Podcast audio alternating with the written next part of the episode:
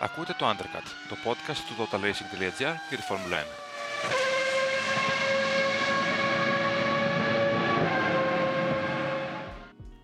Νομίζω πως αυτό που έγινε στο Grand Prix Ουγγαρίας ήταν ένα φόρος τιμής προς, το, προς τον τίτλο του podcast μας Χριστό γιατί αν εξαιρέσεις τον Max Verstappen θα μπορούσαμε να πούμε ότι έγινε του Undercut είναι ίσως η πρώτη φορά που δεν χρειάζεται να κυκλοφορήσουμε το επεισόδιο, Δημήτρη. Μπορούμε απλώς να το δημοσιεύσουμε και είμαστε μέσα. Δεν, ε, δεν, δεν απέχουμε από την ε, πραγματικότητα. Εννοείται εξαιρεμένο του Verstappen. Πάντα εξαιρεμένο του Verstappen φέτος. Πάντα εξαιρεμένο του Verstappen, βέβαια. Το ότι βέβαια κατέκτησε την 7η συνεχόμενη του νίκη η Red Bull, η Red Bull παράλληλα έσπασε αυτό το στοιχειωμένο ρεκόρ της McLaren από το 1988 και από ό,τι φαίνεται θα το επιμικίνει, στο Βέλγιο τουλάχιστον, γιατί ε, για πιο μετά θέλω να είμαι κάπως πιο αισιόδοξος, μεσολαβεί και το καλοκαιρινό διάλειμμα ο ένας μήνας.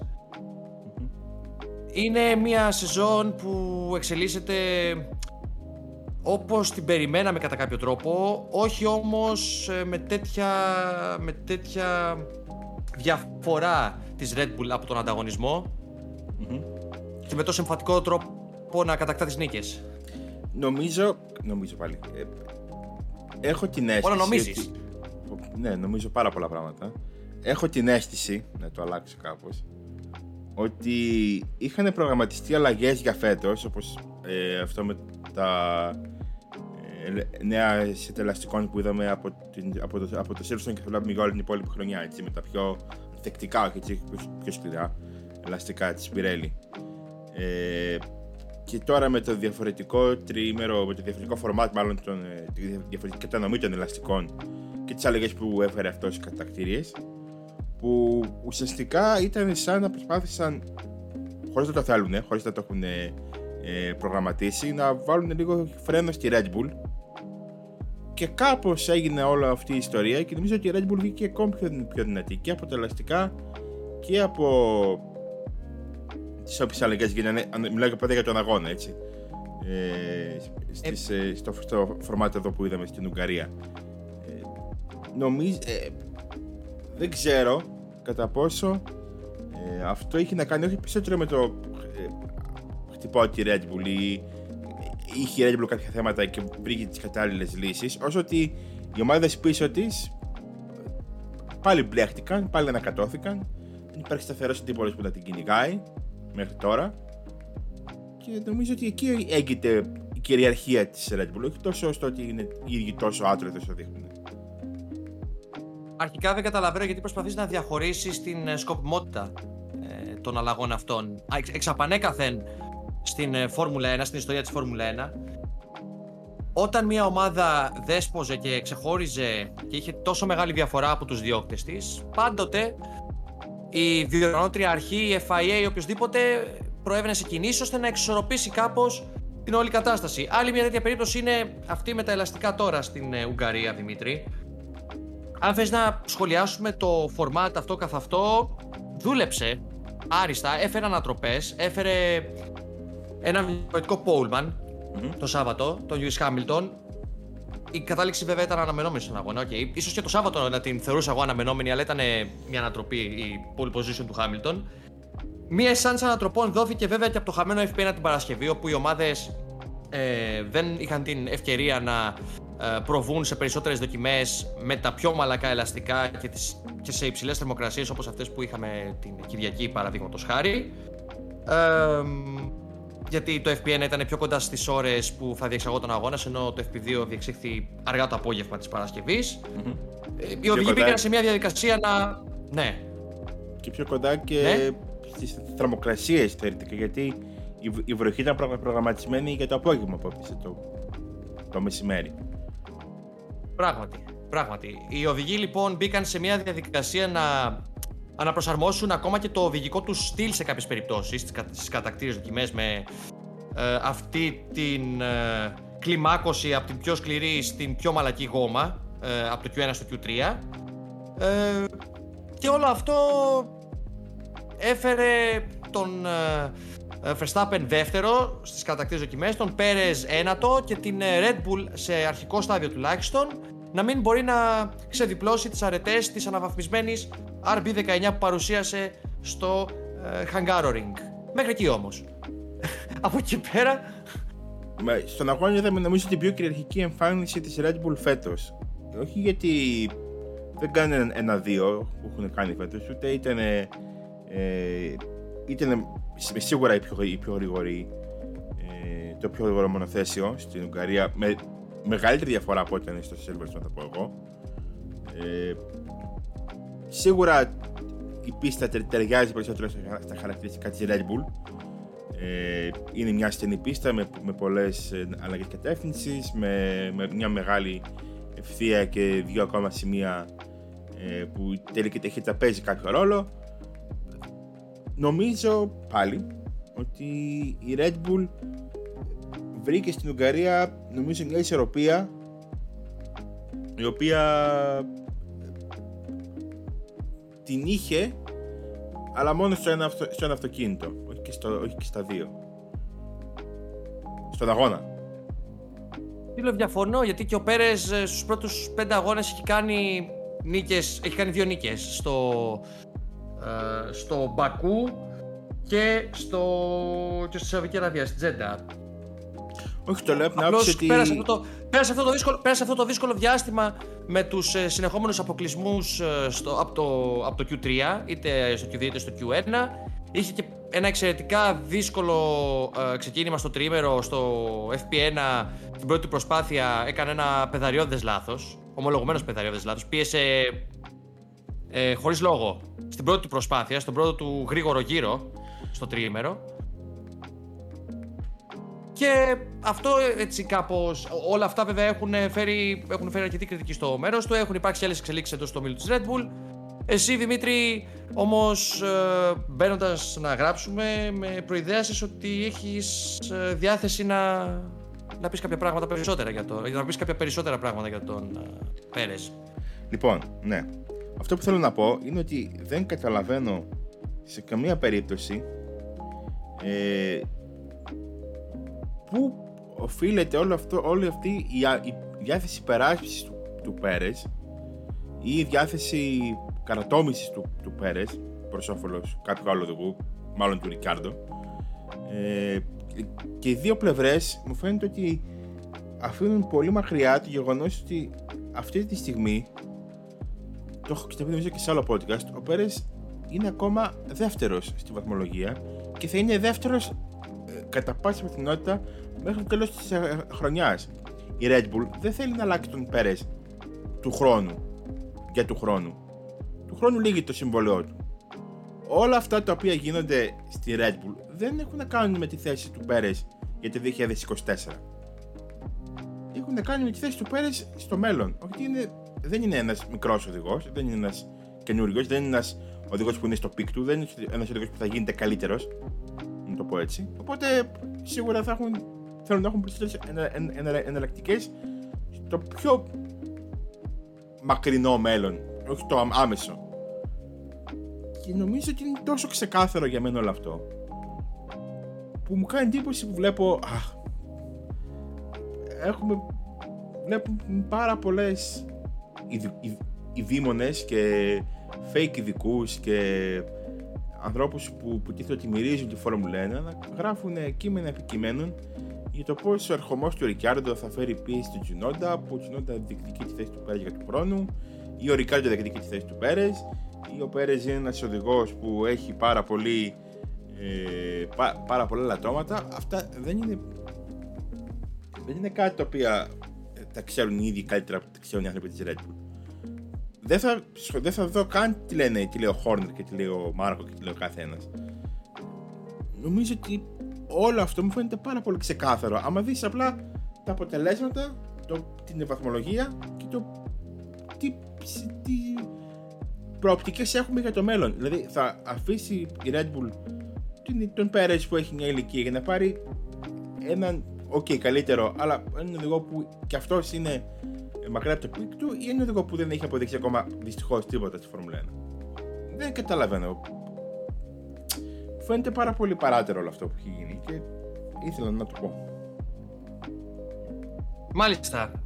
προχωρώντας ε, παρακάτω στο επεισόδιό μας, ε, μακριά από τη Red Bull, η οποία κυριάρχησε στο Hungaroring, ε, έχουμε να μιλήσουμε για την ε, νέα δύναμη της Φόρμουλα 1, για την νέα δεύτερη δύναμη της Φόρμουλα 1 μετά την Aston Martin στο πρώτο μισό, πρώτο τέταρτο της σεζόν.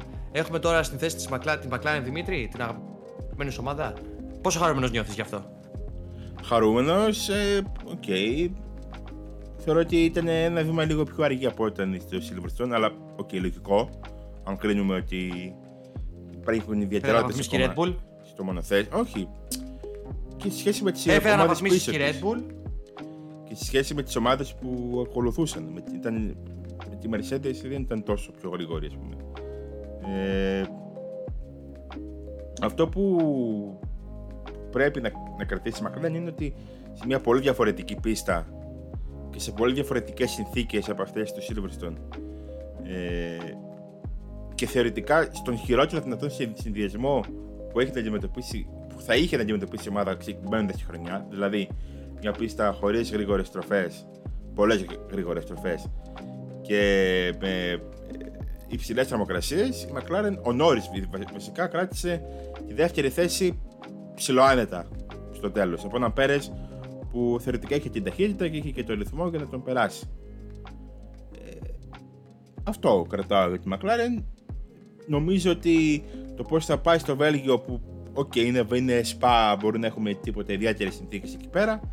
Θα, και το πώς θα κλείσει το, το, το, πρώτο μισό ας πούμε, της σεζόν θα είναι σημαντικό. Αλλά η μεγάλη εικόνα λέει ότι όντως έχει προσπεράσει, έχει πάρει τον ρόλο της δεύτερης ομάδας. Είναι η έτερη ομάδα με κινητήρα Mercedes που είναι μπροστά από τη Mercedes και ταλαιπωρεί ε, τον Toto Wolf. Εγώ θα πω μόνο ότι αναιρείται σταδιακά η αντίληψη που είχα εκφράσει πριν από λίγα επεισόδια περί ευμετάβλητης απόδοσης της McLaren από αγώνα σε αγώνα. Ναι. Έχει σταθεροποιηθεί. Επίσης, όχι, εντάξει. Μπρα, μπράβο στη McLaren που το κατάφερε αυτό. Ε, από εκεί και πέρα θέλω να πω επίσης ότι ψιλοαπογοητεύτηκα από τον Πιάστρη στο τέλος. Ε, Κατ' εμέ δεν δικαιολογείται αυτή η πτώση που είχε στους τελευταίους 20 γύρους. Ε, Έχασε πάρα πολύ χρόνο και ίδιος- δεν είχε τόσο. Ναι. Ο ίδιος ανέφερε μια εξήγηση, είπε ότι σε ένα πέρασμα από το Σικέιν εκεί στην. ε, ποια είναι, 7, 7, 8. ε, το Σικέιν. Ναι, ναι, ναι. που- Όχι, να πες 6, εσύ. 6-7, ναι. Ναι, ναι, ναι. ε, ε, ε, χτύπησε στο πάτωμα και έχασε σημαντικό μέρος της κάθετης δύναμης στο πίσω μέρος του, μονο- του μονοθεσίου του. Τώρα αυτό το ήταν. ε, Το ακούω. Το ακούω, το ακούω. Κάτι αντίστοιχο έπαθε και την Παρασκευή στο FP2. Η McLaren γενικότερα έχει ένα πολύ επιθετικό setup, έτρεχε αρκετά χαμηλά την MCL60 και οι δύο βγήτη. Και ο Πιάστρη μάλιστα στο FP2 αναγκάστηκε να αλλάξει πάτωμα και καφυλώθηκε για αρκετή ώρα στα pit. Ε, δυνατώντα να κάνει αρκετούς γύρους. Αυτό βέβαια δεν τον εμπόδισε από το να καταταγεί τρίτο, ε, τέταρτος, συγγνώμη, ε, στις ε, κατακτήριες. Και γενικά η, διαφορά, η μεγάλη διαφορά που έχει η Aston Martin από τη McLaren τώρα είναι ότι ο δεύτερος οδηγός της είναι σε πάρα πολύ υψηλότερο επίπεδο. Απείρως, απείρως, κα- απείρως καλύτερος, απείρως καλύτερος. Τώρα, συγκρίνοντα αυτές τις δύο ομάδες, την McLaren και την Aston Martin, η μία βρήκε, θε, σχε- θεωρητικά βρήκε απόδοση πολύ γρήγορα και άλλη έχασε απόδοση πολύ γρήγορα. Δηλαδή, αν πάμε στον Καναδά, που ο Αλόνσο θεωρητικά διεκδικούσε ακόμα και τη νίκη, ε, μέχρι εδώ τρεις αγώνες. Είναι ξαφνικά η Aston Martin είναι πέμπτη ομάδα και McLaren είναι από εκεί που έκανε μια καλή εμφάνιση στον Καναδά και λέγαμε Α, πήρε βαθμούς και έχει γίνει η δεύτερη ομάδα του, του, του grid. Νομίζω πάμε λίγο πιο Ταυτίζοντας- πίσω. Πρέπει να πάμε, πρέπει να πάμε λίγο πιο πίσω για να αναζητήσουμε την ε, πηγή του κακού. Από, το, από τη Βαρκελόνη ε, άρχισαν ε, τα ανησυχητικά έτσι, σημάδια για την απόδοση της Aston Martin. Ο, ο Καναδάς μάλλον ήταν η εξαίρεση και όχι ο κανόνας. Ναι, Μιλάμε για το τους λέω τελευταίους γιατί αγώνες, ήταν, έτσι. ήταν πιο πρόσφατο. Τέλος πάντων. Ε, και στη Βαρκελόνη να σου θυμίσω ότι ο Νόρι ήταν τρίτος κατακτήρη. Έτσι, δεν ήταν. Ε, Ναι, κάπου βέβαια. μακριά. Ε, πολλοί θα δουν την ε, μεγάλη εικόνα και θα ταυτίσουν τις αλλαγές που έχουν γίνει με τα νέα ελαστικά που έφερε, που έφερε η Pirelli στο Silverstone.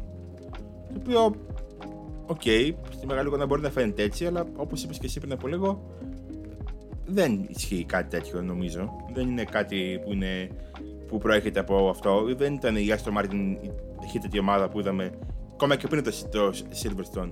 Η ίδια ομάδα που βλέπουμε τώρα.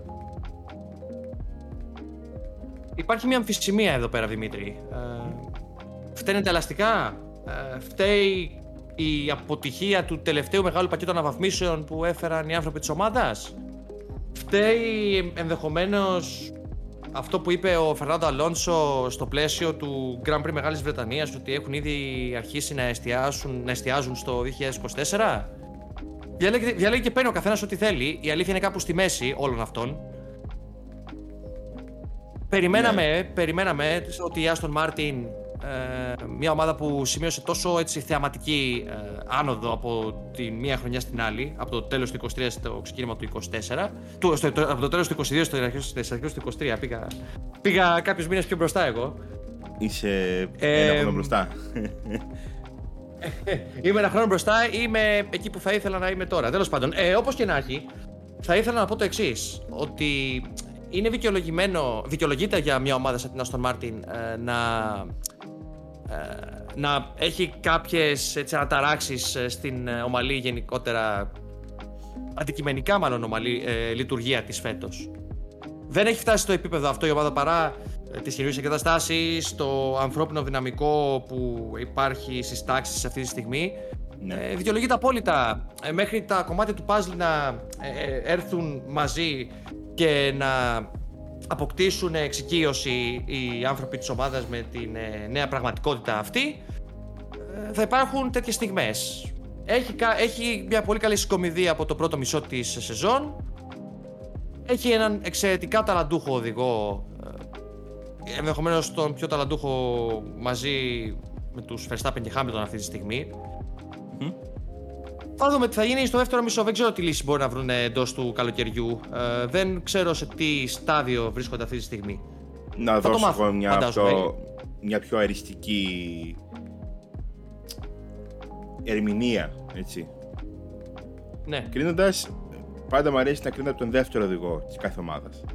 Τη διαφορά του με τον ας πούμε πρώτο οδηγό της κάθε ομάδας.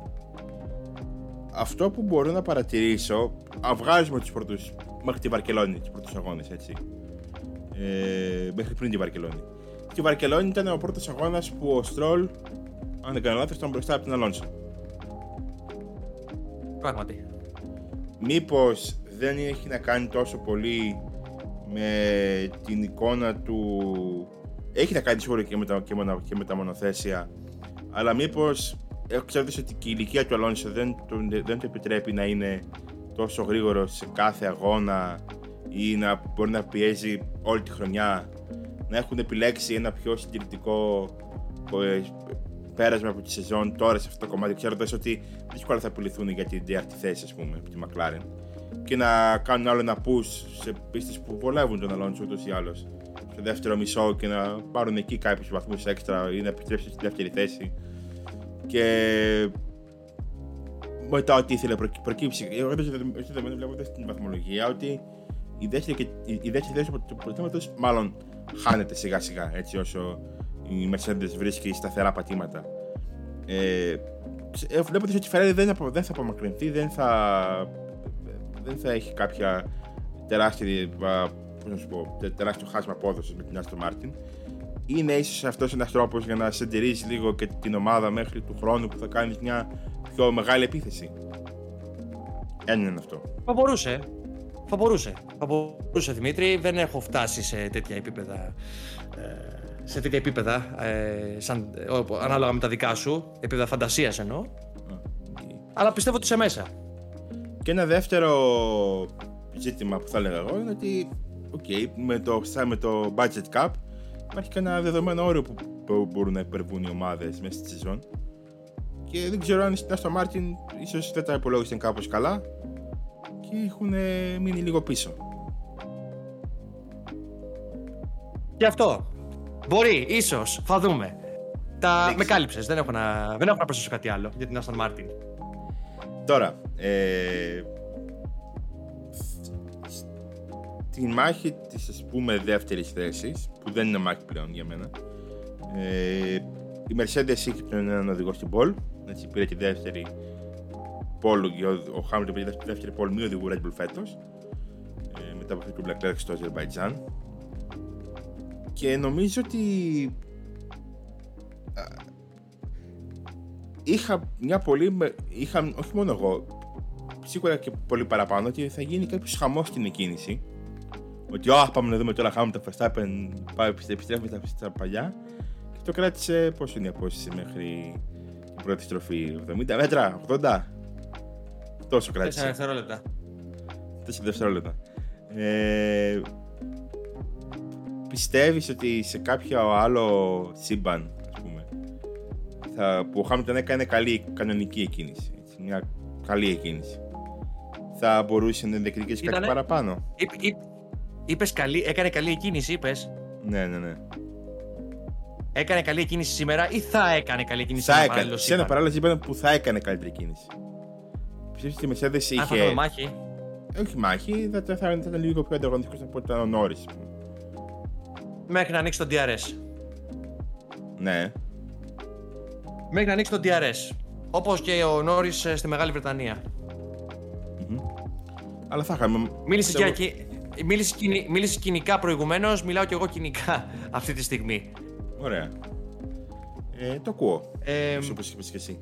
Οι Mercedes, να πούμε οι Mercedes ότι όπως δήλωσε και ο Toto Wolff, ε, δηλώσεις του τις οποίες ε, θα μπορείτε να βρείτε στο totalracing.gr εστίασε περισσότερο στις κατακτήρες δοκιμές ε, θέλοντας να εκμεταλλευτεί αυτή την αλλαγή στο format βρήκε πάτημα και καλά έκανε εδώ που τα λέμε ο Hamilton πήρε pole position μετά από 33 αγώνες τη Σαουδική Αραβία του 2021 που φαντάζει αιώνας Αντ- για μένα Δημήτρη τουλάχιστον Τώρα έκανε κακή εκείνη, την πάτησε σαν μπροτάρης και δεν το περίμενες αυτό από έναν άνθρωπο που έχει ξεκινήσει 104 φορές από την πρώτη θέση.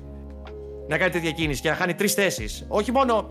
Δηλαδή, ο Verstappen ωραιότατα και πολύ απλά, χωρίς να επιδιώξει κάτι, χωρίς να εκβιάσει κάτι από τον ε, Hamilton, τοποθέτησε τη Red Bull όπως έπρεπε στην πρώτη στροφή, τον όφησε εκτός γραμμής. Οι McLaren τον πέρασαν, ε, ο Hamilton είχε χάσει τη φόρα του, τέταρτη θέση. Και κάπου εκεί τελείωσε ο αγώνας, νομίζω. Ο- Λίγος ως πολύ για τον ε, Hamilton, παρότι στο τέλος ε, επανέκαμψε γιατί είχε πιο φρέσκα ελαστικά από τους υπόλοιπους. Ναι.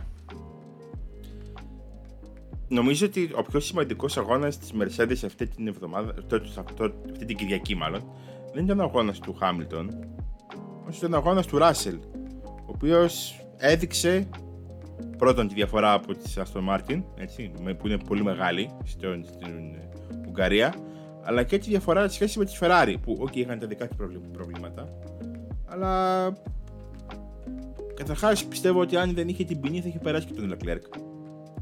Θα είχε πιέσει περισσότερο, θα τον είχε περάσει πιο εύκολα. Ε, ενώ χωρίς να έχει. Το, χωρίς να κάτσει πίσω του, ρε παιδί μου, στον- στον τελευταίο γύρο, χωρίς να απειλήσει.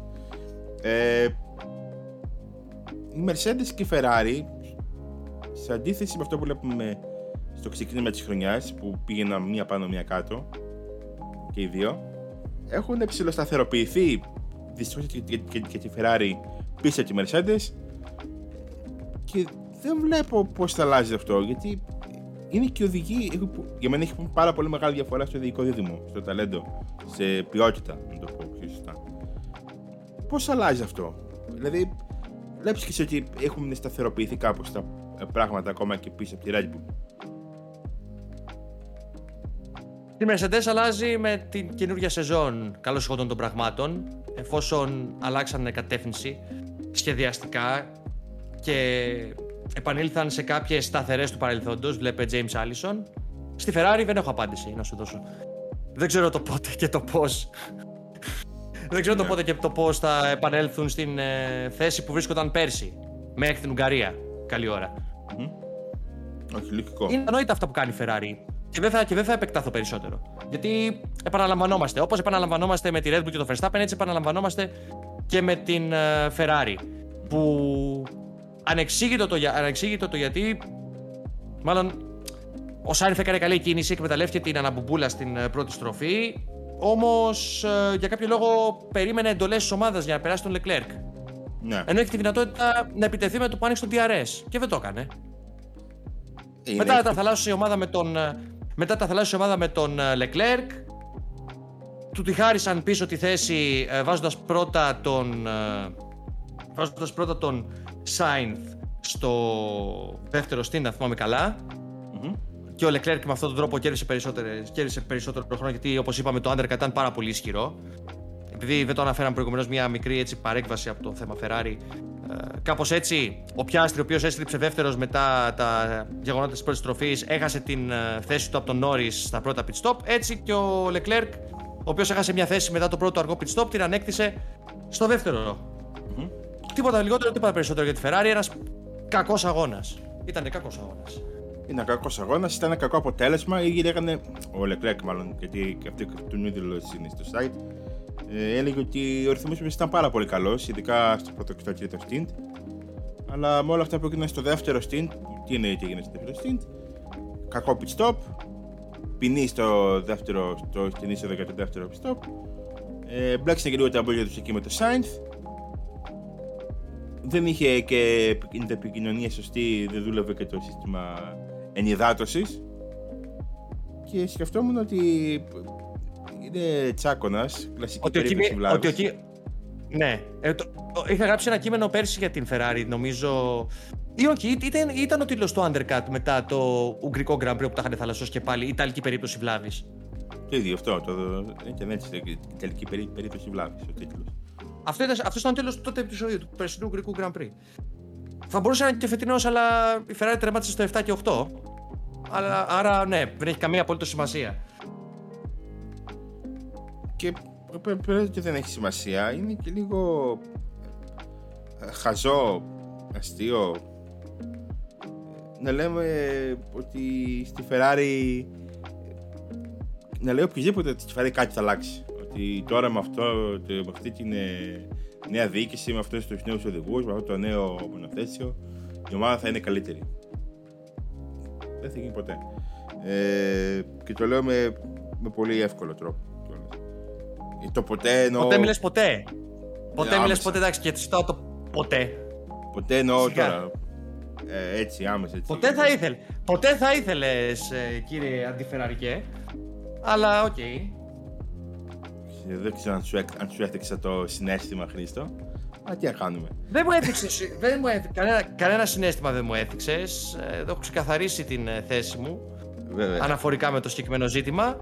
Αυτό που δεν αλλάζει ανεξαρτήτως οπαδικής τοποθέτησης στη Φόρμουλα 1, Δημήτρη, είναι ότι μιλάμε για την... Για το συνώνυμο της Φόρμουλα 1. Η Ferrari είναι συνώνυμο της Φόρμουλα 1.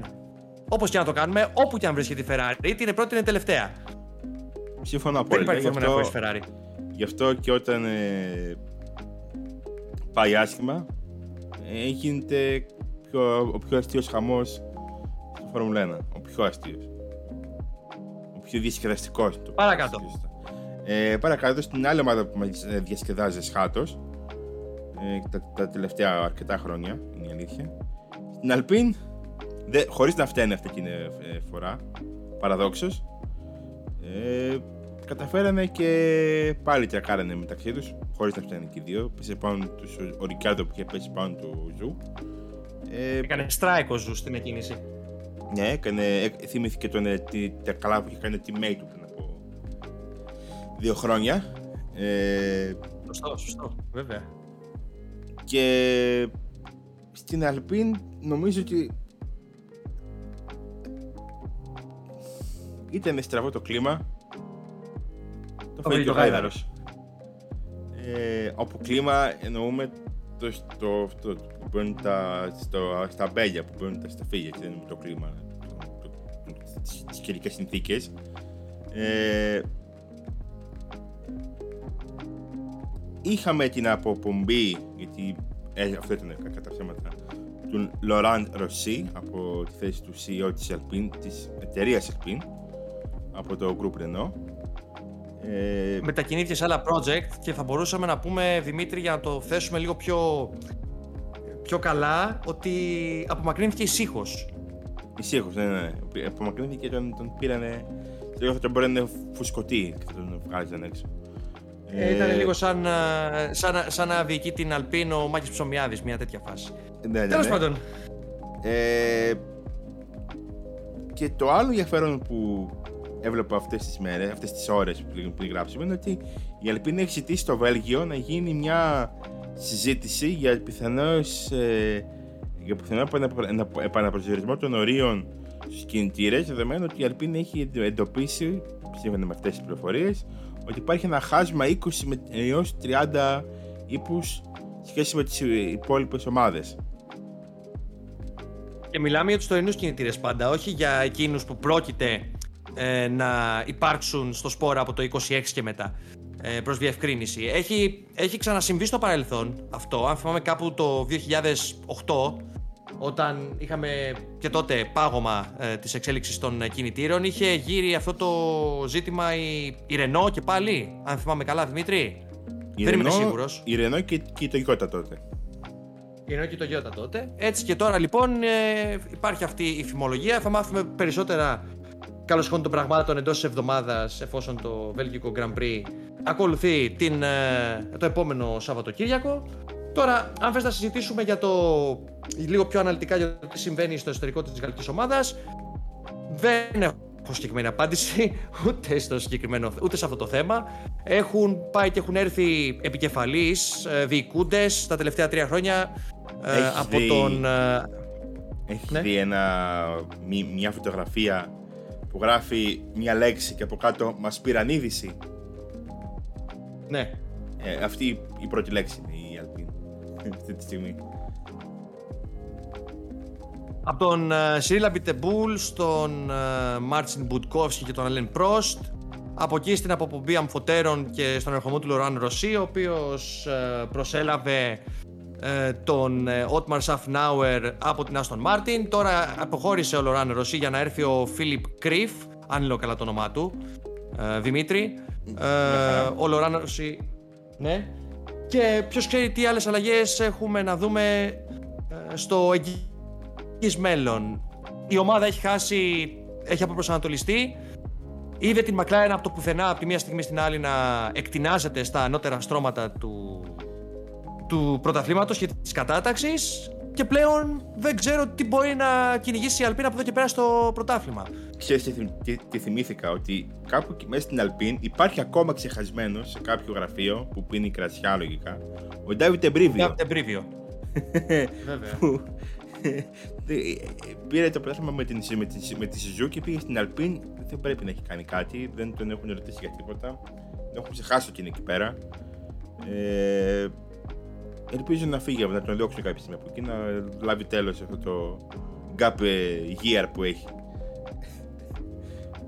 Λίγο πριν τη σύνταξη. Εντυπωσιακό, εντυπωσιακό επίσης το γεγονός ότι έσπασε η θέση του Εστεπάνο Κόνα από αυτή την υπερπτήση πάνω από τον ομοστάβλο του στην πρώτη στροφή. Δεν το, πήρα, χα- δεν το πήρε χαμπάρι κανένας, έγινε γνωστό μετά το τέλος του αγώνα. Ε, είδαμε όλοι, όλοι εστιάσανε στην εσπασμένη ανάρτηση του Γκασλί εξαιτίας του ατυχήματος. Ο Κόν επέστρεψε ένα γύρο μετά στα πίτια και εγκατέλειψε. Από ό,τι είδα, μάλιστα επισκέφθηκε και το ιατρικό κέντρο της πίστας.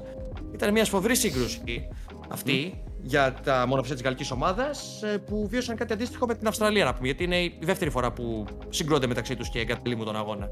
Βέβαια, άλλες συνθήκες στην Αυστραλία, άλλες στο ε, ου, Hungaroring.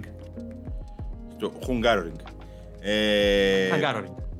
Αχ, Τώρα και έτσι γραμμένο, οπότε δεν, δεν πειράζει. Τώρα, το δεύτερο ζήτημα που προκάλεσε αρκετές συζητήσεις ενδιάμεσα από, τα δύο προηγούμενα, από το προηγούμενο Grand Prix, μάλλον, ε, ήταν η, η απομάκρυνση του. η- όχι τόσο ομαλή απομάκρυνση του Nick DeVries για την επιστροφή του Daniel Ricciardo ε, και τα όσα έγιναν. Δεν θέλω, να- δεν θέλω να, να μείνουμε στα όσα έχουν υποθεί, γιατί δεν ξέρω αν έχουν και νόημα. Ε, δεδομένου ότι στην, ε, στο, στην οικογένεια της Red Bull και ειδικά στη δεύτερη ομάδα, είτε αυτή λέγεται τώρα Ρώσο είτε Αλφα Τάουρι, αυτές οι κινήσεις είναι συνηθι- συνηθισμένες. Ε, πρώτον, θέλω να μου κρίνεις, θέλω να μου σχολιάσεις την επιστροφή του Ρικάρντο και πόσο καλύτερη χρειάζεται ήταν με αυτά που, που περίμενες. Οπότε πες αυτό που έχεις πει πρώτα και μετά θα σε ρωτήσω κάτι άλλο. Ήταν πολύ καλύτερη από αυτό που περίμενα. Ειδικότερα στον αγώνα έχει κάνει ο Ρικιάρντο την καλύτερη διαχείριση από κάθε άλλο οδηγό, θα τολμήσω να πω. Στα ελαστικά του μπήκε νωρίτερα από όλους να κάνει την ε, δεύτερη αλλαγή, ε, την δικιά του, στον, ε, τεσσα- στον 35ο γύρο, αν θυμάμαι καλά, και δίρξε και κράτησε 35 γύρους στην μέση γόμα, κερδίζοντας και 4-5 θέσεις, τερματίζοντας μπροστά από τον ομοσταυλό του, Μετά από. και μιλάμε για έναν οδηγό ο έτσι απέκτησε την πρώτη του επαφή με το μονοθέσιο. Το χειρότερο μονοθέσιο αυτή τη στιγμή στη Φόρμουλα 1 αντικειμενικά. Η πιο αδύναμη ομάδα είναι αυτή τη στιγμή βάσει δυναμικής η Αλφατάουρη την παρασκευη Μετά από μήνες αποχής, δεν προσμετρώ το τεστ ελαστικών ε, στο Silverstone όταν και οδήγησε την ε, φετινή Red Bull. Μιλάμε για ανταγωνιστικό τρίμερο, έτσι. Mm-hmm. Ήτανε έξοχος, έξοχος. Τον έχω, δηλαδή για να το προοικονομήσω κιόλας, τον έχω στο top 5 ε, των οδηγών για Αλήθεια. το Grand Prix. Wow. Βέβαια. Ε, τώρα που θέλω να σου πω, γιατί είχαμε αυτή τη συζήτηση και δεν νομίζω ότι το έχουμε κάνει σαφές προς τους υπόλοιπους που μιλάμε και, το έχουν, και ακούνε και το podcast. Είναι ότι πιστεύουμε και οι δύο, φαντάζομαι, γιατί το έχουμε συμφωνήσει, ότι δεν υπάρχει κίνηση που να έχει κάνει η Red Bull, η Alpha Tauri, η Toro Rosso, η Helmut Marko, Horner, οπωσδήποτε, που να έχει κάνει κίνηση μέσα στη σεζόν για οδηγό, που να έχει, που να έχει αποδειχθεί λα, λα, λανθασμένη. Πες να πιάσουμε ένα-ένα; Κάποτε, κάποτε, πριν από 16 χρόνια, περίπου τέτοια εποχή ήταν, όταν ε, ο Franz Toast ε, με τις ευλογίες βέβαια του Helmut Marko απομάκρυνε τον Scott Speed από την Toro Rosso για να φέρει στην Φόρμουλα 1 σε ρόλο μόνιμο οδηγό τον Sebastian Vettel. Δύο χρόνια μετά αντικατέστησε η ίδια ομάδα, η Toro Rosso, τον ε, Sebastian Bourdais, ο οποίος με δάφνες είχε έρθει ε, ως πρωταθλητής από τα Champ Car τότε ε, και με αρκετές επιτυχίες σε μικρότερες κατηγορίες. Τι μου θυμίζει αυτό. Ε, και τον αντικατέστησε μετά από ναι. τις φτωχές του, από εδώ, ε, ε, μετά από τη φτωχή του επίδοση για 1,5 χρόνο, τον αντικατέστησε με τον Χάιμαρ Γκερσουάρη. Ε, στο τέλος του 2011, όταν ε, Μπουεμί, ο Σεμπαστιάν Μπουεμί και ο Χάιμαρ Γκερσουάρη, να κάνω μια παρένθεση, ο Μπουεμί ε, φάνταζε ως ο επόμενος Φέτελ τα χρόνια εκείνα στην Red Bull. Ε, όταν λοιπόν είδαν ότι δεν έφεραν τα επιθυμητά αποτελέσματα, εν μία νυχτή τους καρατόμησαν και τους δύο για να φέρουν τον Ντάνιελ Ρικιάρντο, και τον Τζαν Ερικ Βέρν. Αντίστοιχα, ε, το 2015 απομακρύνθηκε ο Ζαν Ερικ Βέρν για να έρθουν και ο, ε, και ο Ντανίλ Κδίατ βέβαια, ο οποίος πήρε τότε...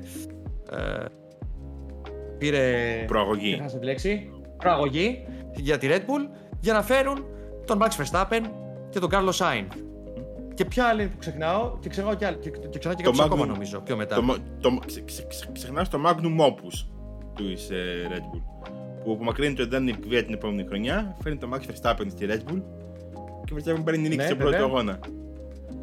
Ε, και μετά απομακρύνει... Τι σύνολα έχουν γίνει με τους ε, Gasly και Albon μέσα στη σεζόν, έτσι. Συν ε, επίσης την απομάκρυνση του Κβίατ όταν πράγματι ο Ρώσος ήταν στον Αδύρ ψυχολογικά. Για να επανέλθει όμως ένα χρόνο αργότερα και να δείξει πλήρως αναζωογονημένος. Η κίνηση του, η κίνηση του ερχομού του Μπρέδον Χάρτλ ήταν αρκετά θετική. Ήταν πολύ καλή παρουσία του Νεοζηλανδού τότε, το 2018, ε, για την τότε Τόρο Ρώσο. Επειδή το τραβήξαμε πάρα πολύ, κάθε μία κίνηση έχει πετύχει. Έχει φέρει, ε, ε, έχουν φέρει εις πέρας στους ε, στόχους τους.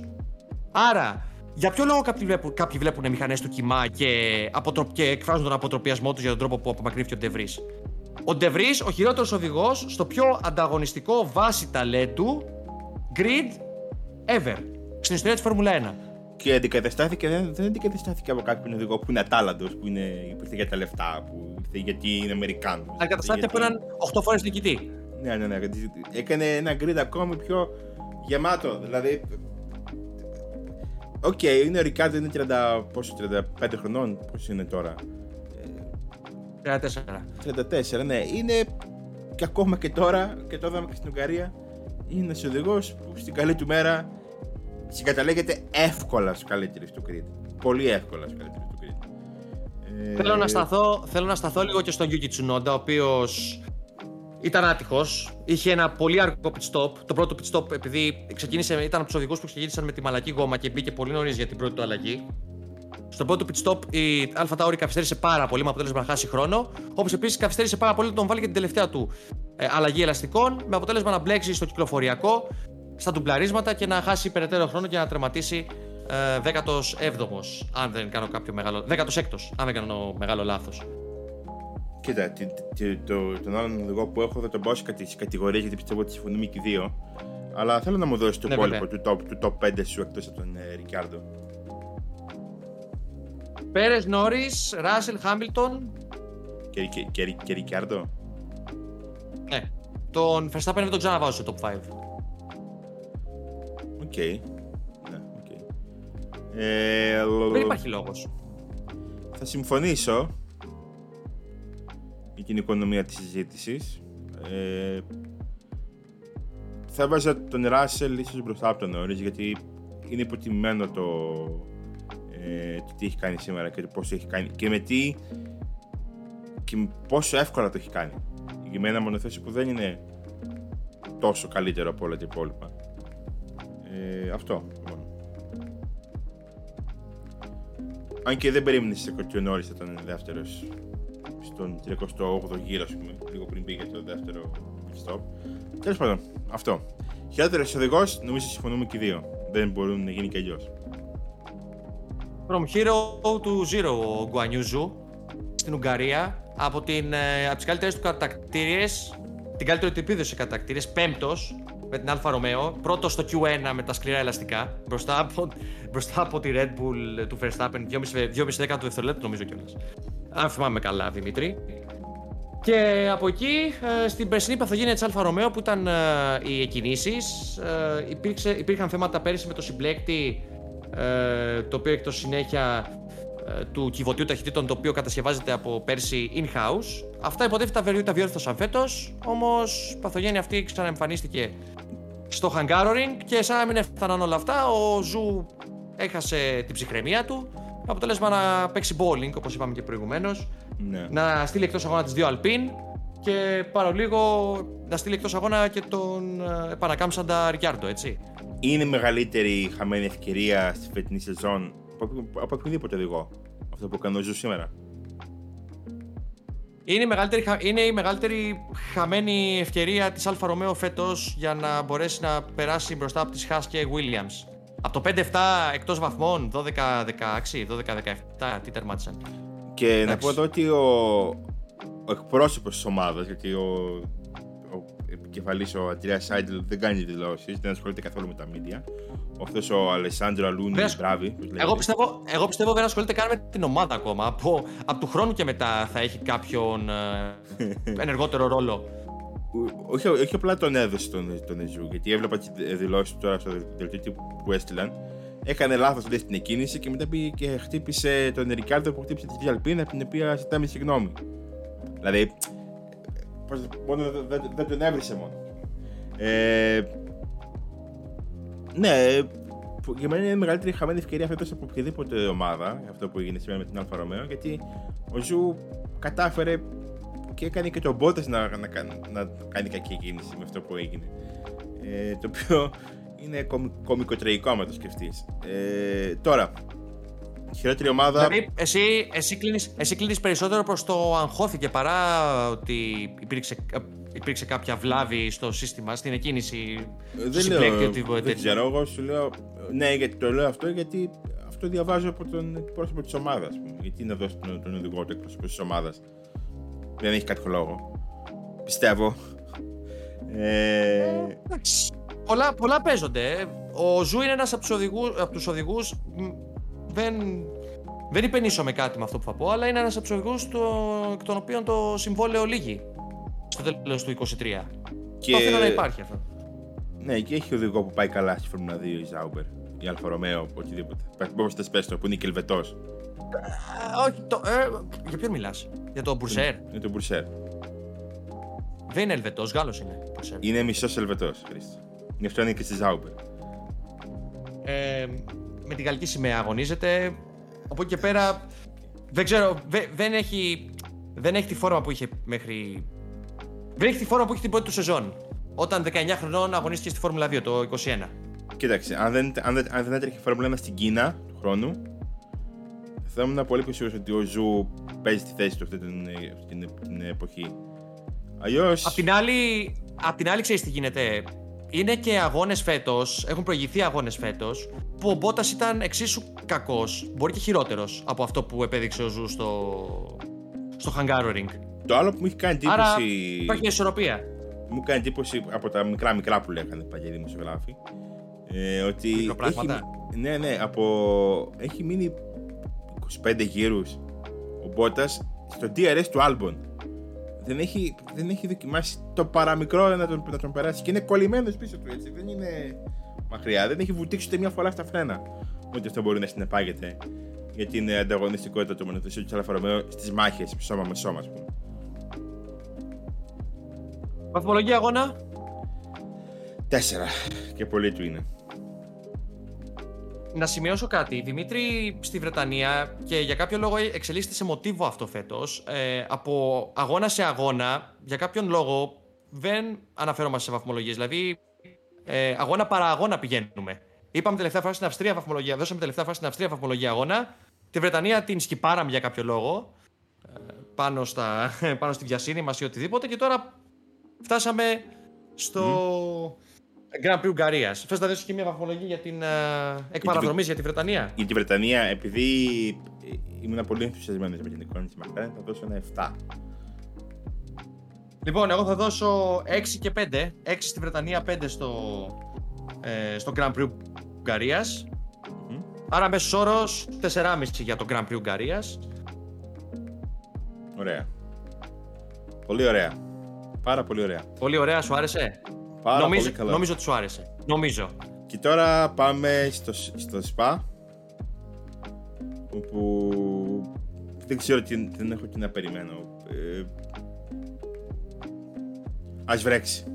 Να δούμε και τίποτα. 11 αγώνες, καλά, 11 αγώνες πίσω μας, 11 απομένουν. Είμαστε τυπικά στο μέσο της σεζόν, ε, ουσιαστικά έναν αγώνα πριν, την, ε, σεζόν, πριν το μέσο του πρωταθλήματος sprint τρίμερο, τρίτο sprint τρίμερο να πούμε στο SPA την επόμενη έχουμε εβδομάδα. Και sprint. Βεβαίως, βεβαίως έχουμε και sprint. Για να πάμε έτσι, έτσι όμορφα για διακοπές και για μπάνια, εμείς και οι οδηγοί της Φόρμουλα 1. Δεν περιμένω τίποτα. Ε, Σκεπτόμενος το τι έκανε πέρυσι ο Verstappen στο Βέλγιο. Και εγώ το ίδιο Θυμούνται. Και εγώ το ίδιο. Όσοι θυμούνται, τι να πω τώρα, εγώ αν βρέξει, αν χιονίσει. Εγώ λέω ναι; να, το, να το ξανακάνει φέτος. όχι, χωρίς να έχει κάτι. Δεν κάτι δεν έχει κατακτήρε. Βαριέμαι. Και να κερδίσει το sprint αγώνα. Αν μπορεί. Αν έχει τα κότσια, να κερδίσει το sprint αγώνα. Από την τελευταία θέση που, ξεκίνησε πέρσι. Τώρα έτσι όπως το είπε αυτό, ξέρεις τι μου θύμισε στον Αλέφαντο που ζητούσε τον Δούρο στο τηλέφωνο. Ναι, Γιατί ναι, δεν ναι. βγαίνει ο κύριος Δούρος στο τηλέφωνο; Αυτό μου θύμισες. Κάπως έτσι Καλώς. λοιπόν ε, ολοκληρώνεται. Ναι, κάπως έτσι ολοκληρώνεται λοιπόν το. Δεν έχεις να προσθέσεις κάτι άλλο, Δημήτρη; Όχι, τίποτα. Έτσι; Τίποτα άλλο. Λοιπόν, κάπως έτσι ολοκληρώνεται το 12ο επεισόδιο της τρίτης σεζόν του Undercut, ε, του podcast. 10, του 13ου. 13ο, με συγχωρείτε. Ε, επεισοδίου του Undercut, ε, του, του, του, του podcast. Μπλουμπα, του podcast του totalracing.gr για τη Φόρμουλα 1. Ε, σας ευχαριστούμε αν ε, μας ακούσετε από την αρχή ως το τέλος. Να σας θυμίσουμε να κάνετε subscribe ε, στις ε, πλατφόρμες ακρόασης που είναι διαθέσιμο. Το Undercut, ε, το Spotify, το και τα Apple Podcasts και δεν ξέρω και που αλλού είναι. Το κάτι την καρδούλα που ανέφερα Δε, γρα- ε, ξεχάστε την, δεν υπάρχει στο Spotify πια. Θυμάμαι ότι υπήρχε κάτι αντίστοιχο, δεν το, δεν το έχω παρατηρήσει πια εκτός κι αν αφορά μόνο το premium. Ήταν ο Δημήτρης Βόρα, ήμουν, ο- ήμουν ο Χρήστος Κανάκη, νομίζω. Ήσουνα. Δημήτρη. Ήμουν, νο- έτσι νομίζω. Ε, ραντεβού καλώς χρόνων των πραγμάτων την επόμενη εβδομάδα μετά το Grand Prix Βελγίου. Να είστε όλοι και όλες καλά.